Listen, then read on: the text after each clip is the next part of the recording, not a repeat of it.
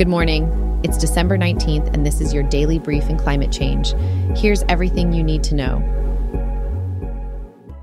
A study by First Street Foundation revealed that climate change induced flooding is leading millions to leave their homes in the US and Iran.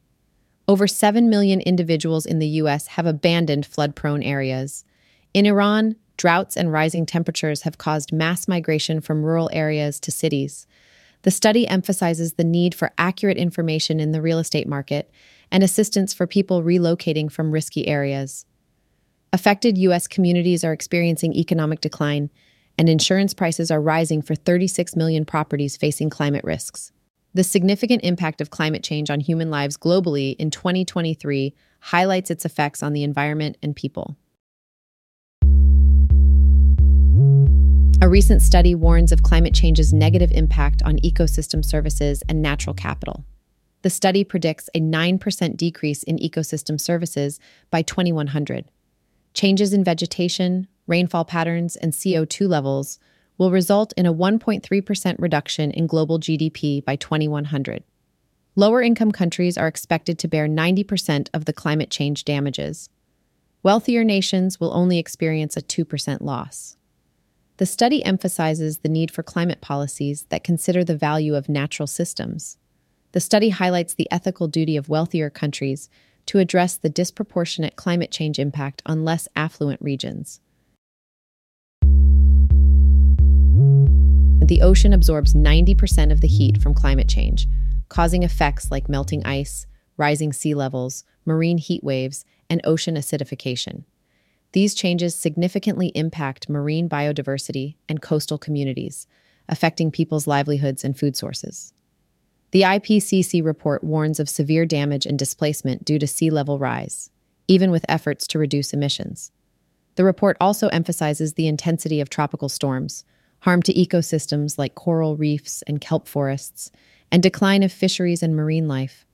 Rising temperatures put marine ecosystems at risk of irreversible damage and extinctions, and the loss of Arctic ice exacerbates global warming.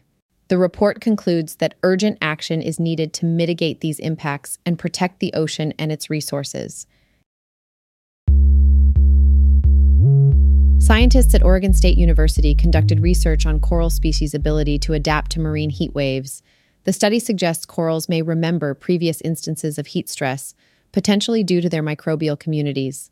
The research focused on the Acropora retusa and Pocillopora coral species, with their health and resilience linked to changes in their microbiomes. This discovery could inform conservation and restoration efforts for coral reefs and the development of strategies to enhance heat tolerance. Understanding coral microbiomes is crucial to assess ecological memory and aid in the conservation of these vital ecosystems. Nearly 200 countries agreed to reduce global fossil fuel consumption at the COP28 Climate Summit. The agreement primarily targets reducing methane emissions from various sources, including ruminant animals, animal wastes, rice paddies, and landfills. Oil and gas companies have pledged to cut emissions, contributing to the effort.